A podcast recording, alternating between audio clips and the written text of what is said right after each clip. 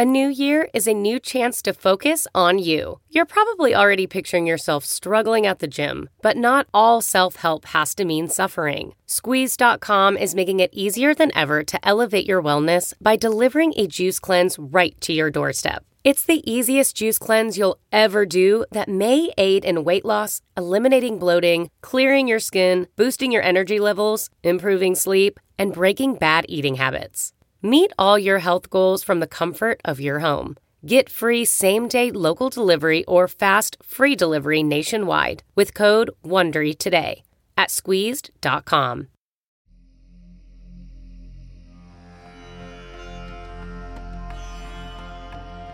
Welcome to the Metta Hour with Sharon Salzberg, where Buddhist wisdom meets everyday life.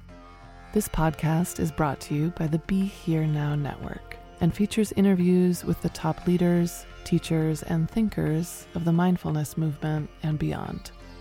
For more information, visit BeHereNowNetwork.com backslash Sharon.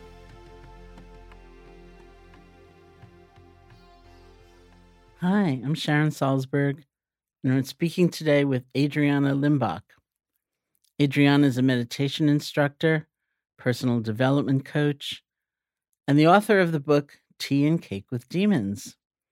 Her work has been featured by the New York Times, Refinery 29, Women's Health, and Yoga Journal. She's been hosting group coaching programs for coaches in training at the Institute for Integrative Nutrition since 2009 and is currently a lead teacher at Mindful, that's Mindful with no vowels, meditation studio where she is a mentor and faculty for their 300 hour teacher training program. Welcome to the Metta Hour, Adreanna. Sharon, thank you so much for having me. Uh, it's a real honor to be here. It's nice to see you. I haven't seen you in a while. Yeah. Yeah. So huge congratulations on your book. This is your first book, right? It is my first book. Yep. That's an amazing milestone. That's really that's really great. Thank you. So, um, to start with, why don't we talk about some of your journey, how you started meditating, um, and your path to teaching?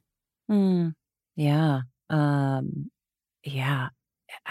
It's it's such a funny thing to talk about because I, I feel like anything it seems like all all of the dots kind of connect in in retrospect um, but of course you know it was not ever that linear um, yeah so i first started meditating um, back in high school. I was a, a, junior in high school and I grew up in Wisconsin. Uh, you'll hear the hard vowels.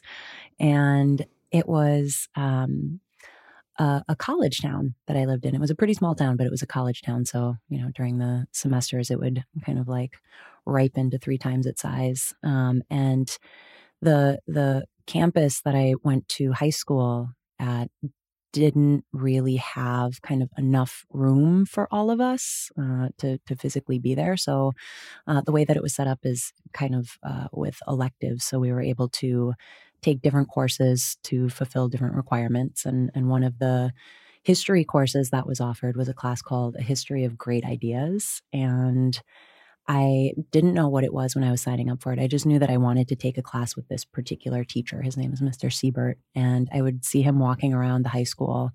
Uh, really grumpy guy. He was always kind of like a little mm. disheveled and very grumpy. And, um, but he had such a, a, a, kind of like funny sweetness to him, just like a wonderful weirdo. Uh, I was like, all right, I want to take a class with this guy. The only class that he teaches is a history of great ideas. And it turned out to be uh, a class on Eastern philosophy. Uh, so we studied Taoism and Hinduism and Buddhism, um, and that was my my first sort of real taste of meditation and and also uh, Buddhist view. And and I remember so clearly, kind of this this real arrow to the heart moment um, in class. Uh, he was, you know, talking about one of the the kind of hallmarks of of Buddhist view is uh, the idea of non-self that we we don't exist inherently mm-hmm. the way that we think that we do. Um, and I remember what a kind of terrifying feeling it was, even to hear him say that of like, oh, I, you know, I am the prom queen. I work very hard on the way that I exist in the world. Like, what do you mean I don't exist the way that I think that I do? Um, and it was just enough for me to um, decide that I wanted to learn more. Like it really haunted me. It was it was a very unsettling feeling um, that I um, couldn't shake, and so I, I, wanted to explore more. So um, I started in high school meditating and, and kind of uh, looking around for whatever resources were available. How did you learn what to do? Yeah, I, there was basic instruction that was given in our mm-hmm. in our class, um, and then I just started uh, kind of like digging up resources. Uh, I fell in love with Alan Watts. He was kind of one of the the big firsts, uh, going to the library and and taking out his cassettes, his, his, like lectures on tape. Um, and so that was my my first kind of foray into meditation. And then after high school, um, I decided to do a little bit of traveling just as a way of prolonging that inevitable question of, you know, what do you want to do with your life? Which uh, always felt a little um, kind of confining and, and, and solid and, and terrifying in its own right. So I decided to do some traveling, um, ended up in in Thailand, um, and that mm-hmm. gave me kind of like another hit of exposure, um, just enough to sort of pique my interest and my curiosity. And then I ended up moving to New York City. Uh, you know, just to, maybe as another way of kind of infinitely prolonging the answer to the question, mm-hmm. "What do you mm-hmm. want to do with your life?" I'm like, well, I'll move to New York and maybe I'll figure it out there. Um, and you know, of course, uh, living in New York, 19, 20, stopped meditating, started partying, having a really good time. Um, found myself at 25 having kind of the the like classic what we would call now quarter life crisis of you know oh my gosh what am i doing i live in the most expensive city in the world i'm not where i thought that i would be or should be or um, you know I, I don't actually want to pursue this thing that i've been going to school for which was costume design at parsons um, and I, I, felt like a wreck. I felt like everybody else has their life figured out mm-hmm. except for me. I have no idea what I'm doing, and I am a total failure at 25 years old. Um, and my roommate at the time was taking classes at the Interdependence Project uh, down on the Bowery, and she said, "You know, hey, you know that that meditation thing that you used to do that might actually be really helpful for you right now." um, which is, you know, how I found myself kind of walking up all of those flights of stairs. Oh, I remember those stairs. at 302 Bowery. Um, and yeah, I, uh, I'm I'm so thankful that that was a consistent space to to drop back into um, because of course she was right in the middle of my kind of you know identity crisis and panic. Meditation actually was an incredibly helpful thing to mm-hmm. plug back into. This is very interesting to me, both because, um, well, also because I, I started my acquaintance really with the Buddhist teaching in college in a class, mm-hmm. an Asian philosophy class, but um, there was no hint of a method, you know, of, of an actual how to mm-hmm. put these principles and these values in, into practice, and that's how I ended up going to India as a an independent study student and actually learning a method and so, in a way, it sounds like you started without the ability to ask anybody any questions, right? You just had some ideas about what to do and you put it into practice on your own. Yeah. Yeah, absolutely. Absolutely. Which um, I remember you talking a lot about in your book, Faith, and I mm-hmm. have to thank you for because your book, Faith, was so pivotal to me, um, particularly, you know, in that like 24, 25 range when I was kind of just mm-hmm. rediscovering mm-hmm. my practice. Um, and it was such a, a, a, personal account of your own mm-hmm. experience, mm-hmm. which, um, you know, really made it feel so relatable. So thank you for that. Thank you. Yeah. Yeah. So the Interdependence Project was the first time, well, not Thailand, I guess, was the first time that you had a more explicit sense of guidance and the ability to ask questions, which seems very important. Yeah, absolutely, absolutely. Um, I did after that that course in high school. Um, you know, came to its inevitable conclusion. I found myself just kind of like floating um, and scratching around for resources, but you know, not actually, you know, as you're saying, being able to have a dialogue with other mm-hmm, people, mm-hmm. Uh, with teachers or community, or mm-hmm. just kind of uh, winging it.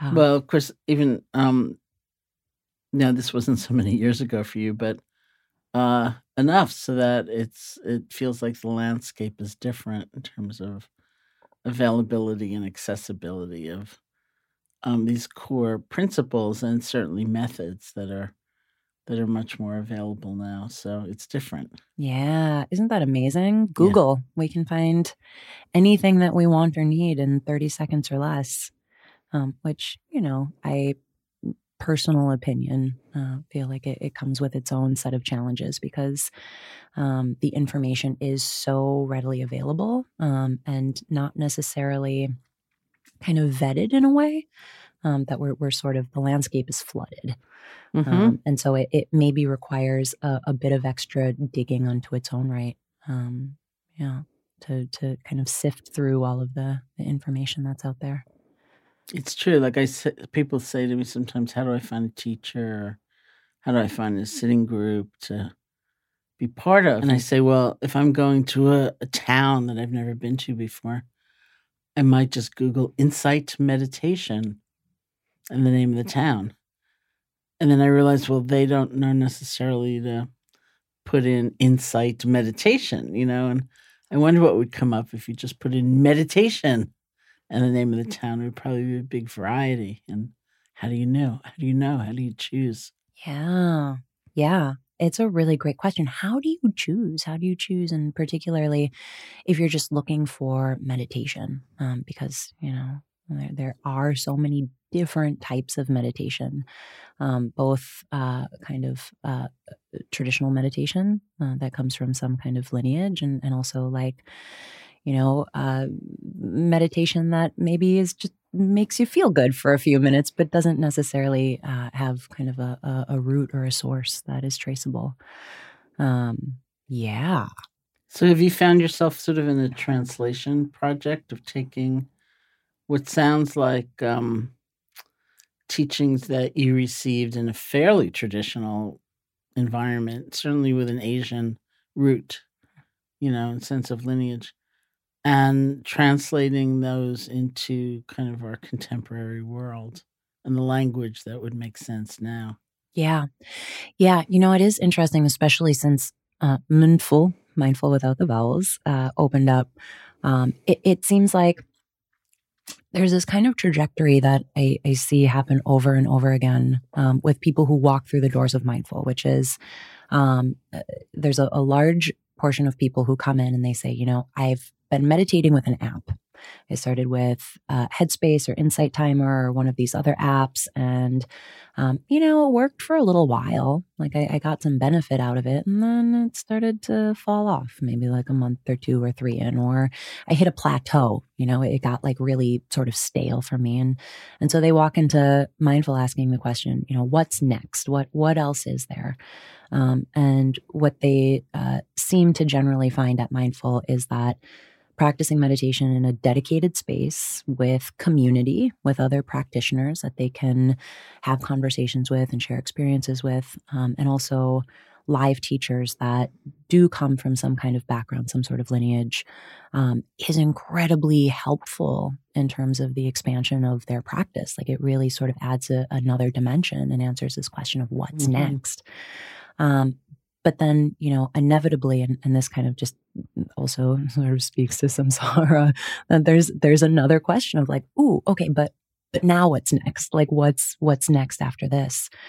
Um, and it it seems to be what I'm finding um, sort of underneath that question. What people are really asking for is, um, but what what is the view or or what are the teachings that actually give this practice some context? Um, because I'm I'm sitting here and I'm watching my breath for 30 minute, 45 minute periods in community, which is great with live teachers, which is great, but it, it still feels like uh, it's a little flat. It's a little two dimensional. Um, and um, it, it seems to be that when there is a little bit more of the the view that's introduced that gives the meditation practice context um, is when it, it really comes alive for people and and becomes much more kind of applicable. It sort of answers this question of, yeah, but how does this translate into my daily life? Like, how does this translate into my difficult relationship with my partner and, you know, all of my kind of feelings at work? Um, so so uh, coming back to your question, you know, am I am I finding myself in a project of translation? That's a really great question. I never actually thought about it that way. Um, I, I, find myself really trying in in the way that I know how to to sort of answer this question that I, I see coming up in classes all the time, which is, yeah, but but like what else is there? Like what else is mm-hmm. next? Mm-hmm. Um, which, you know, um, from my perspective is view, a little bit of view. So that brings us to your book, mm-hmm. um, Tea and Cake with Demons, a Buddhist guide to feeling worthy. So those are interesting word choices. First of all, demons and then Buddhist. Um, so the book was released in July of 2019 from Sounds True. What inspired you, first of all, to write the book and to use those terms? Oh, uh-huh. Yeah. Um, um, well, the marketing team at Sounds True thought it was a really great title. um, so, yeah, well, the, it lends itself to images right away. It's like, oh, would you like to see my uh, tea party? yeah, here we are. His demons are very provocative, right? Um, yeah. What inspired me to write the book? Um, you know, I think it was in part um, this question of of what's next. Um, this this kind of um, asking for for some kind of traditional view to give meditation practice context um, and deepen practice.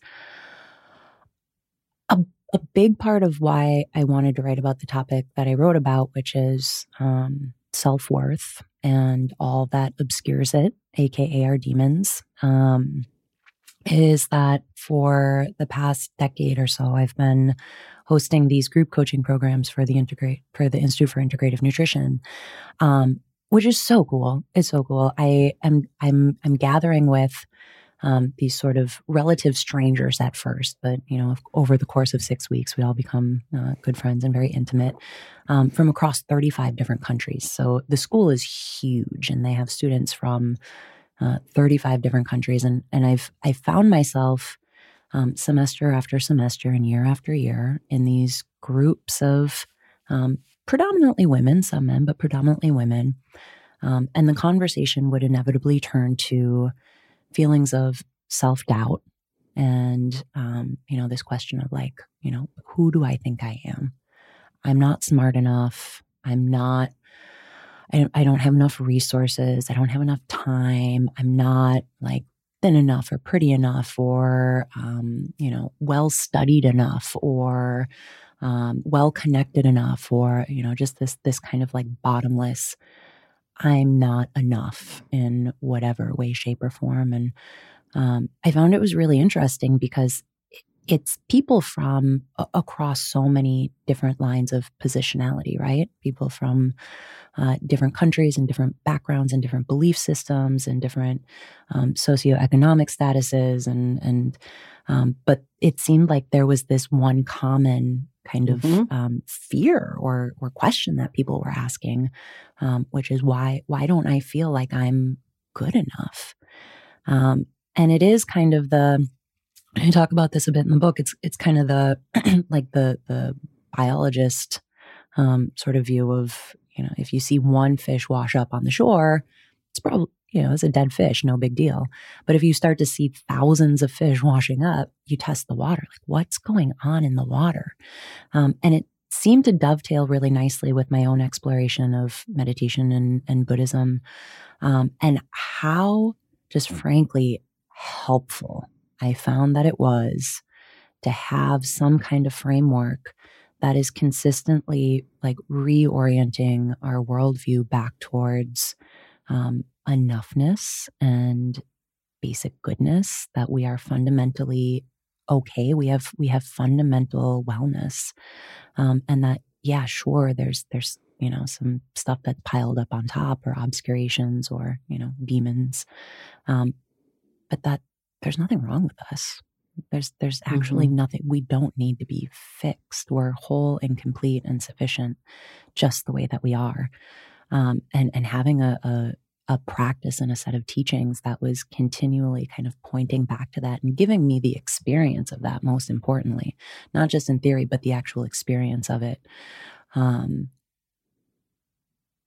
i was like yeah there's this is this is this is useful to me and this is something that i i see people consi- consistently struggling with. Um so that was that was kind of the the impetus for the book So, um, this is a, a quotation from the book. Uh, for each of us, this demon material is unique, like our own neurotic thumbprint. It's in our difficult emotions, confused states of mind, and the unintegrated aspects of ourselves that cloud our Buddha nature. So, what you're saying, I guess, is that the um, times that we find the roughest, the most disappointing about ourselves, uh, where we're not living up to some standard that we have imposed or the world has imposed upon us that we've taken on. Those are the times that actually could be the most transformational, the richest in some way. Mm, hmm Yeah. Yeah. Potentially. Potentially, yes. Potentially, yes. what do you Um, think the um uh consequence of that is? Because there's a certain way in which we need to accept and even love those parts of ourselves, you know, rather than reject them and be so afraid and so ashamed and all of that. But we also don't want them to dominate necessarily. We don't want them to run our lives and our choices and and so on. So there's a path somehow where the opening um, doesn't lead to acquiescence. It leads to something else. mm, yeah. Absolutely. Absolutely. I think um I I just know from my own experience it's been so helpful to to kind of understand um understand and respect and and come to sort of embrace um all of my neurotic aspects like the the parts of myself that you know maybe I learned along the way that I should be ashamed of or I had some sort of uh, experience that that made me really um fearful to to show these parts of myself to other people. Um and so you know the the kind of um strategies that are put in place to um like never kind of witness or interact with or you know god forbid show these these parts of myself to other people. Um and and just the ability to um sort of turn my attention there as a as a potential source of wisdom of, Mhm. uh, okay you, you know this is if the theory is that i am whole and complete and sufficient just the way that i am whole means the entirety whole means all of it and Mhm. so um, maybe that does include the aspects of myself um, that I'm I'm not so proud of. I always think about it for myself. It's it's in the moments when I feel really overwhelmed or under resourced, where I'm like, ah, there it is. Mhm. There's there's my you know demon material. Um, that's when you know the the parts of who I am that I, I don't necessarily appreciate come to the forefront. Um, and to your point, yeah, I, I think that there is something about um, being able to uh, witness and befriend and integrate these aspects of ourselves um, as aspects of wisdom um, without necessarily like giving them the wheel. It's kind of like here, climb into the passenger seat. We're going to go for a ride, but you know, please don't place your hands on the wheel. Like, and, and please, like, I, I don't even want you to tune the radio. Like, Mhm. I'm, I'm gonna, I'm gonna, I, I see you. I see you. Thank you for the information. And also, um, you know, this is maybe not who's, who's in the driver's seat here. So, what do you mean by aspects of wisdom or thank you for the information? Like, what information do we get from finally sitting down, you know, and Yeah. uh, paying attention in a different way to these forces? Yeah. I mean, just to make it really specific, I think for myself, um, I've always been incredibly prone to anger, um, you know, to the point of like rage, like particularly righteous anger. There's something that's so deeply satisfying about I'm right. I'm right and you are wrong. Um, and that way I get to like hold this sort of vaulted position of like, of just righteousness. Um, and it, it feels good. It feels really powerful in the moment. And, you know, I think that is the tipping point of like, ooh, this could really kind of take the wheel here. Um, because it does feel kind of satisfying to be in the right and to be so angry. Um, and I, I, think the the wisdom aspect of that, just speaking for myself, is that it really is a way of reclaiming some kind of um, power over my vulnerability, mm. like reclaiming some kind of um, some kind of feeling of agency in the moments when I feel the most vulnerable uh, as a protective mechanism. And so I, I think that the wisdom there is, um, oh, I'm, you know, I feel incredibly threatened in this moment, and it it feels powerful to be in a place of righteous anger. Um, but then also looking at, you know, is there some truth here? Is there some truth here when I when I drop the satisfaction of the feeling of anger? Like what it, what is this actually pointing to? Is there some sort of um, injustice or or wrongdoing at play um, that that this is in response to, uh, and what what might it mean to um, sort of hold hold that truth of what's being revealed here um, without necessarily letting my anger kind of burn the house down. Mm-hmm.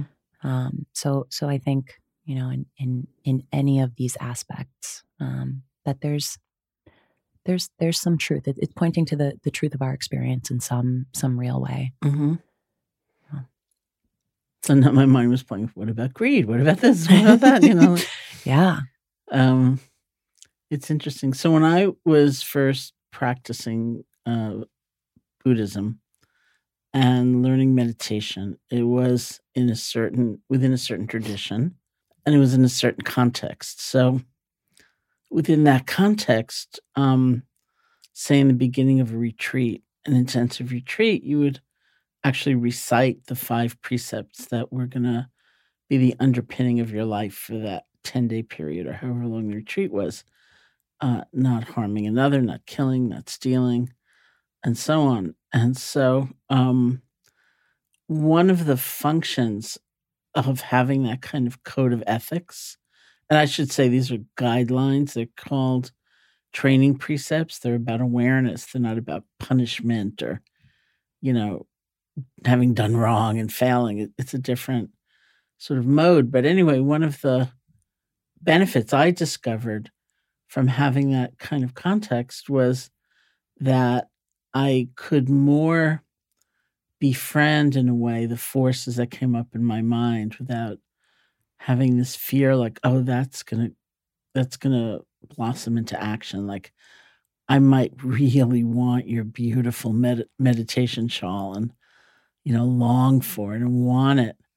But i know because of that commitment i'm not gonna like reach my hand out you know when you're not in the room and like pull it away and hide it in my in my suitcase you know? I'm not gonna steal it. And in a way that gave me permission to really let it rip that desire. Mm. You know, I I could be with it, I could look at it, I didn't have to think what if, you know, it takes me over. Um and and so it's it's a funny way of looking at ethics, you know, to see that it really allows us to hang out with those demons and say, okay, you know, this is a part of what arises in my mind. I don't have to sit here quaking, you know, like, am I going to start stealing? Am I going to do this? Am I going to do that? Let me really just be with this feeling in and of itself. And so uh, that just occurred to me, you know, as sort of an ethical context that actually makes us less afraid. Yeah. Yeah. Yeah. Yeah. That's such a great point is, you know, maybe the, the concern of like, what kind of person will I become if I even allow this to be um, a part of my experience? Mm-hmm. Like, nope, nope, just put it in a box, keep it at bay. Um, yeah, it, you know, I'm thinking about um, a couple of months ago, I was teaching meditation uh, at a, a, a, like multinational bank, um, which is always a very funny experience because I'm so used to just like sitting on the floor barefoot, and mm-hmm. suddenly I'm at the front of a boardroom table. Like, okay, I'm going to tell you something very important now about feelings, um, and uh, you know, we we talked, we practiced. Afterwards, there was some Q and A, and there was a woman who uh, raised her hand and and she said, um, you know, like, have you ever seen somebody who's had a really uh, adverse reaction to meditation? And I thought about it, and I was like, you know, I I I personally haven't. I personally haven't seen anybody have just like a really terrible reaction to meditation. You know, sometimes you read stories about it. It's oftentimes when, you know, people decide the best way to learn how to meditate is to go on a 10-day silent retreat, which I like really appreciate the spirit of go big or go home, but maybe not the most supportive environment to learn how to meditate. Um well, actually, I learned how to meditate that way. Did you? I'd say probably 50%. I don't know about now, but for a long, long, long time, about 50% of the people who'd come to the Insight Meditation Society were beginners. Wow. For an intensive silent retreat. I think it's not the most conducive way for everybody, you know. Right.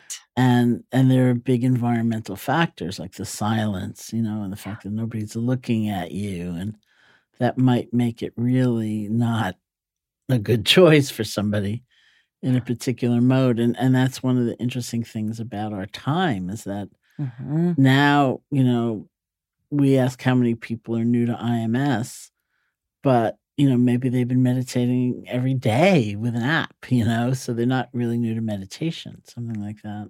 Right. Yeah that's a great point. That's a really great point is that um it, it it's sort of just assumed now that um, you you've kind of dipped your toe into the water with like a 15 minute or mm-hmm, a 30 mm-hmm, minute or mm-hmm. a um, whereas you know that wasn't always no definitely available. I mean there was no choice there, there, were I mean there was nothing you know it was just retreats and yeah that's how you had to do it and for most people it's fine it's not fine for everybody you know? yeah yeah, definitely.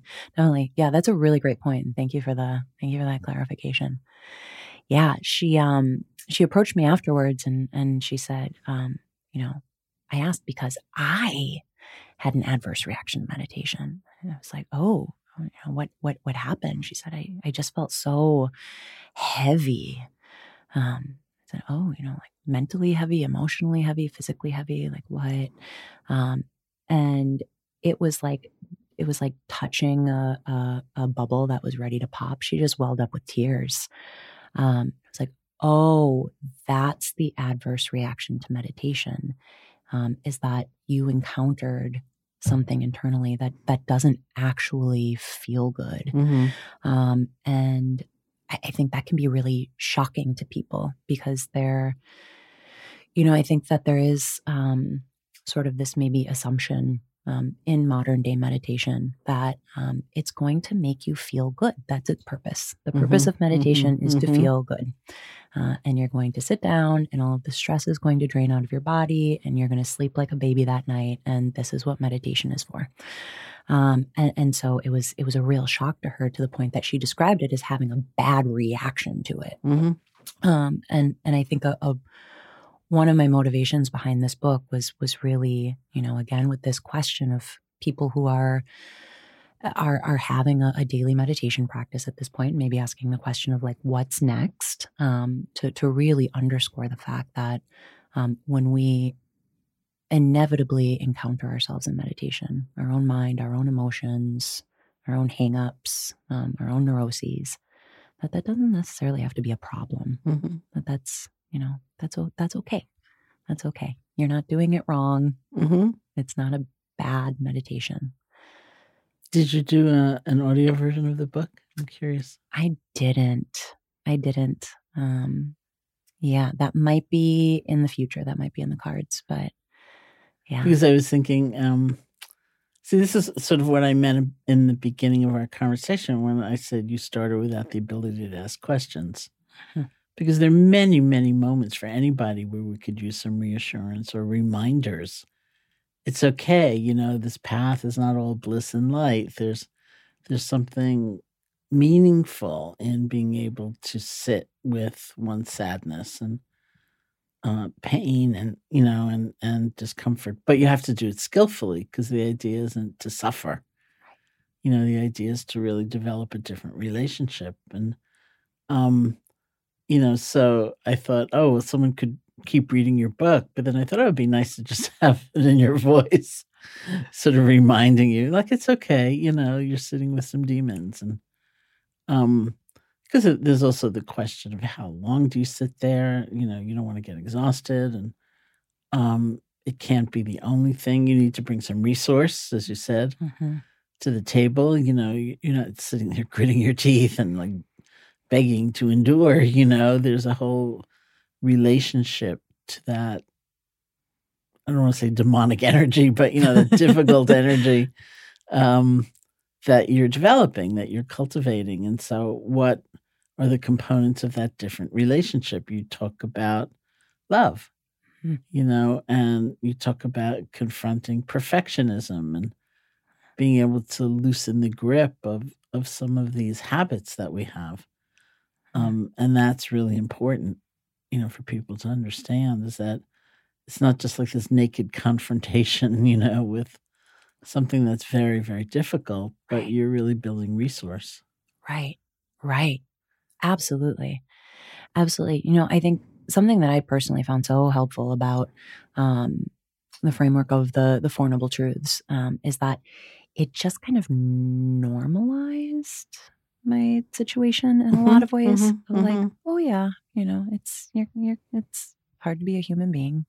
You're gonna have really difficult moments, um, and you're absolutely not alone in that. And and and you know, it actually even carries the potential um, to um, open our hearts in a way that gives us access to greater empathy, to really um, be able to um, not only hold space and bear witness to our own suffering and our own perceived failings and you know our own quote unquote demons um, but also to then be able to extend that kind of space and empathy to other people um, and and like how beautiful is that?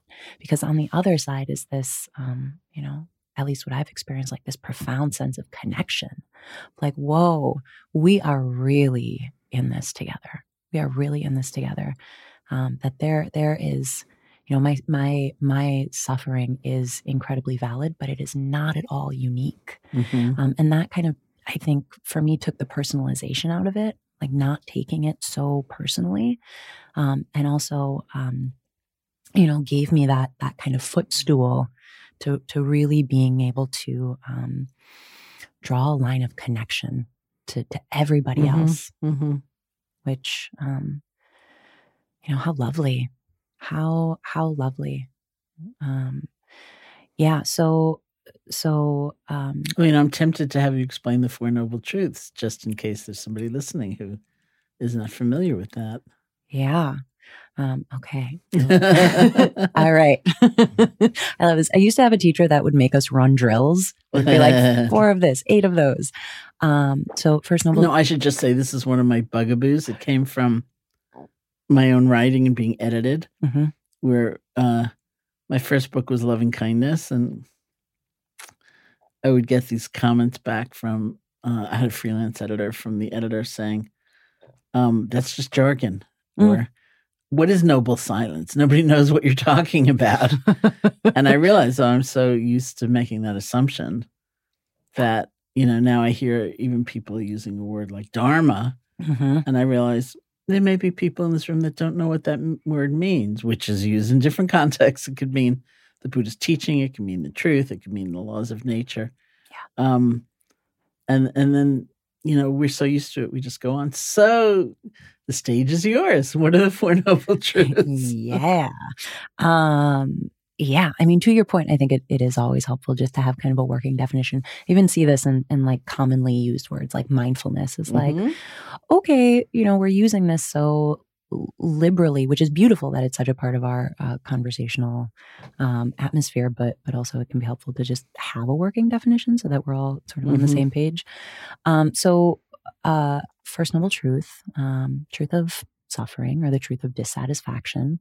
Um, the way that I think about it is, you know, it's it's hard to be a human being. Being a human being means encountering difficulty, and there's a, a number of different kinds or, or flavors of difficulty that we'll will encounter. Um, there's the you know the the suffering of suffering or the dissatisfaction of dissatisfaction. Like, ouch, I stubbed my toe. We can all agree that's painful. It's a really painful experience. Um, there is the the painful experience of impermanence that you know even if I have exactly the flavor that I want, I got like exactly the thing. Oh my goodness, yay! Um, sort of built into receiving the flavor that I want is that it's not going to last, and that in itself is is painful. It's dissatisfactory. Um, and then, you know, what sounds really ominous is the dissatisfaction, the the all pervasive suffering or all pervasive dissatisfaction, which, um, you know, is is just kind of that feeling of like, mm, but like I, I just want a little something more. Like I just want a, like a like a snack or like there's nothing necessarily bad that's happening, but I I just want to like up level it a little bit like how can i just make this a little bit more tasty? and sort of the re- the restlessness that results from never really being able to settle into our experience which is what all pervasive um, suffering or dissatisfaction points to. So second noble truth um, is that if we're experiencing dissatisfaction in a lot of different forms, uh, just by virtue of being a human being. Um, there's a reason for it. There's a really good reason for it, um, and it's it points back to the three root poisons, which is um, that there's some kind of experience that we always want to be having, and desire, thirst, greed, and its sort of inflamed version. And there's always some sort of experience that we want to be avoiding. Um, aggression, aversion, and that we're always kind of trapped in the the tension between the two. Like i want this and i don't want that. Um, i think advertising does such a great job of this of like you know have this experience without giving anything up without having the experience you don't want to have. Like you know have the have the love of your life without sacrificing your individuality. Um, so always kind of like caught in the tension of i want this i don't want that. Um, desire, aggression, aversion. Um, and then um, what what kind of props it all up that that kind of like underlining baseline is ignorance um, that we have no idea we're on this cycle all day long every moment of our lives of always kind of fiddling with our experience to have the exact kind of experience that we want to be having while not having any of the stuff that we don't want to have um, we have no sense that this is happening ignorance um, and, and, also um, the ignorance of of really sort of self identifying with our circumstances. You know, when things are good, I'm good. Mm-hmm. When things are bad, I'm bad. Um, and and really sort of internalizing that and taking that to heart and, and feeling like well, this is who I am in the world. I am my circumstances. I am my experience. Um, third noble truth is, um, you know, the good news. Yay! There's a there's a, a way to get off of this treadmill, a way off this hamster wheel, um, which leads to the fourth noble truth, which is the eightfold path. Um, that there is actually a, a, a very holistic path of practice um, within the context of our lives, using our life as the grounds of practice um, for continually working with the causes of our dissatisfaction and the causes of our suffering, um, which you know is is so is so beautiful. I think it's really it's it's beautiful to me that um, it sort of alchemizes our entire lives into a path of practice, path of working with um, you know what causes us so much dissatisfaction. How'd great. I do? You did great. you did so great. You get an A plus. yeah. Okay, and so that leads me to um, another quote from your book. Uh, for most of us, there's a moment when we receive the message that we're not quite good enough the way that we are. Perhaps there's a cultural standard that we become aware of, along with the place that we occupy in it. Maybe there's a family dynamic that expects something of us that we find ourselves unable to fulfill, or a disappointment that's assigned to who we are rather than something that we did. Perhaps even the standard of good enough was learned to be rejected as mediocre, subpar. Okay is not actually okay. Mm. I felt myself just respond with all this compassion for our predicament, you know, like reading this, like, look at how we struggle. Yeah. Yeah. Yeah. Uh, I've always, um, you know, for myself, I've always had a really hard time with even the idea of enough. You know, what, what, what is enough? Um, and, and I, I, I see myself always kind of wanting to occupy one of the two polarities of like abundance, like more than enough. I have so much. Um, or, you know, when I, when I am not feeling abundant, kind of collapsing into poverty mentality of like, I'm, I'm not enough. I'm not enough in any of these ways. Again, going back to these conversations over the past 10 years of the ways in which we feel, um, kind of internally deficient um, in our own ways and and and kind of um, how difficult I've always found it to to to find that resting point somewhere in the middle of like um, just okay just okay and and even in that word okay of like but but like it's just okay right we think of okay as being like it, it's a C, C plus at best. Like mm-hmm. it's it's like baseline, but you always want to get better. You always want to get better. And, I, that's such a, it is just such a um, kind of invisible narrative in our culture of like always more, always climbing, always better. You know, what's like, what, what's the next thing? Like keep going, don't settle. Um, and, and it, it really is tough. It just, it feeds that struggle of of never being able to rest in sufficiency and enoughness, uh, in in plenty, um, which, yeah, you know, again, going back to the second noble truth is like that tension, that continual tension that is an undercurrent in our everyday experience. Beautifully said. I'm wondering if um, we could close with just your leading us in a short meditation. Yeah, thank you. I'd be happy to.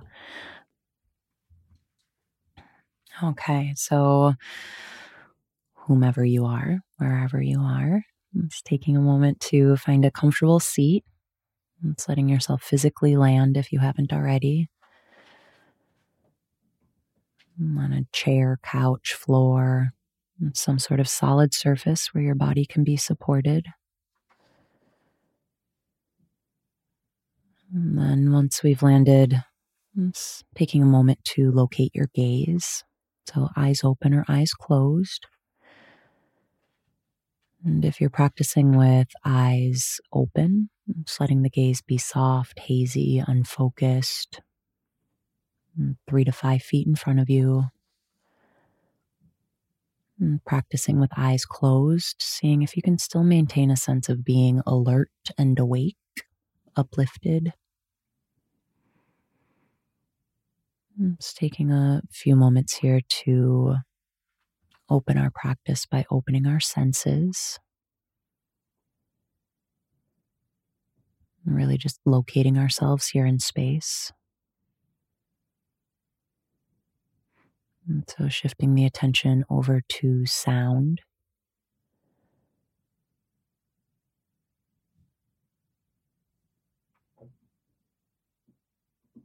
Mm, just receiving the sound of the room that you're in, tonal quality.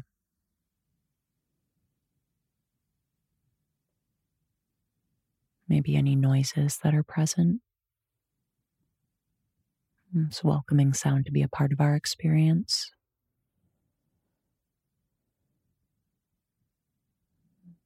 And shifting the attention over to touch.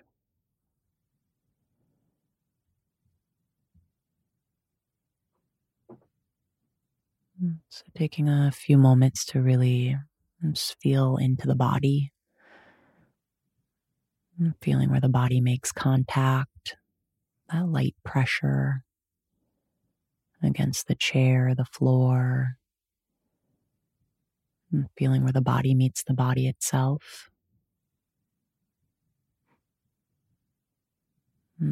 Taking in the texture of clothing on our skin, Mm, Mm, temperature of the air in the room. So, really, very little effort needed here. It's beginning to open up to what already is just the body here in space, our direct experience of that.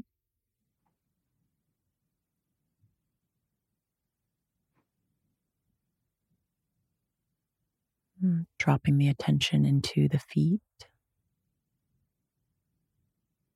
Mm, just feeling our feet here. Pressure of our shoes, texture of the socks, temperature of the air. It's bringing a bit of interest to the details.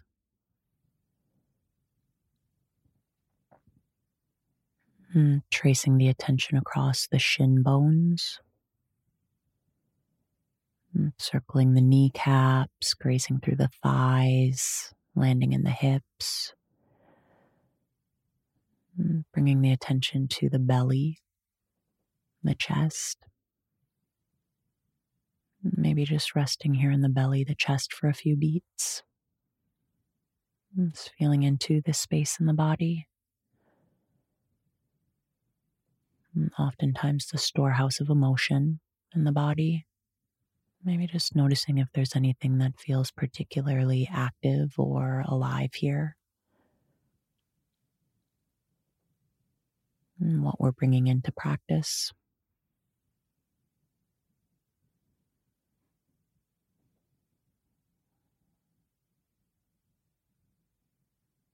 Mm, continuing to rest here in the front body.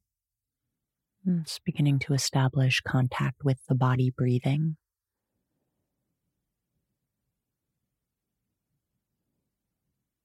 Mm, just feeling the way the breath moves in the body today by its own volition.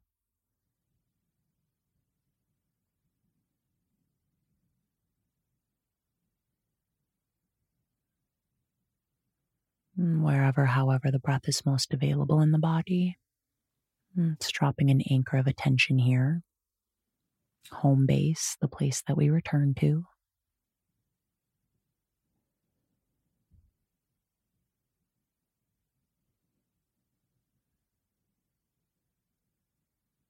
Mm, just taking a few moments to practice with the singular instruction that as our minds wander, which they naturally will, just noticing when we've left our breathing,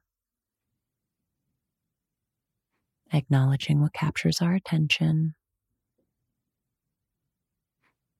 and then gently, firmly coming back to the breath in the body.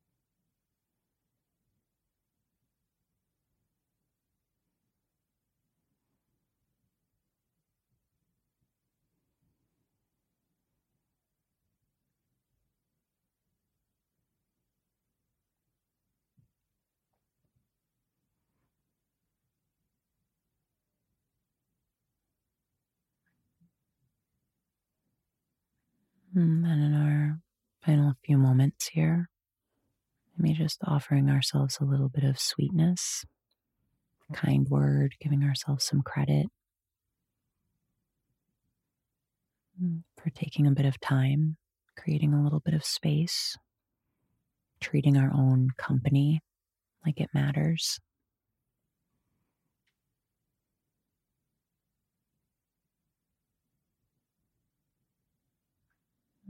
Perhaps closing out, just giving ourselves a few more deep inhales, deep exhales, wiggling the toes, rolling out the wrists, just bringing a little bit of movement into the body.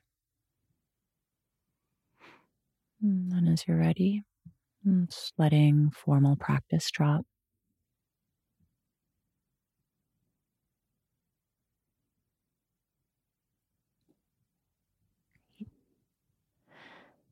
Thank you so much.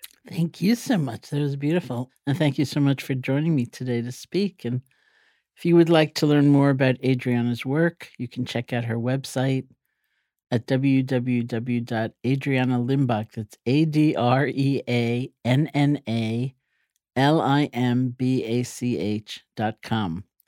Her book, Tea and Cake with Demons, is available in paperback and ebook formats wherever books are sold. And who knows, maybe someday an audiobook.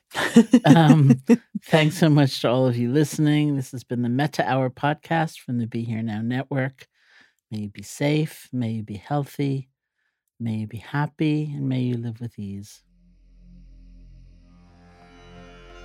Hey, folks, thanks for listening.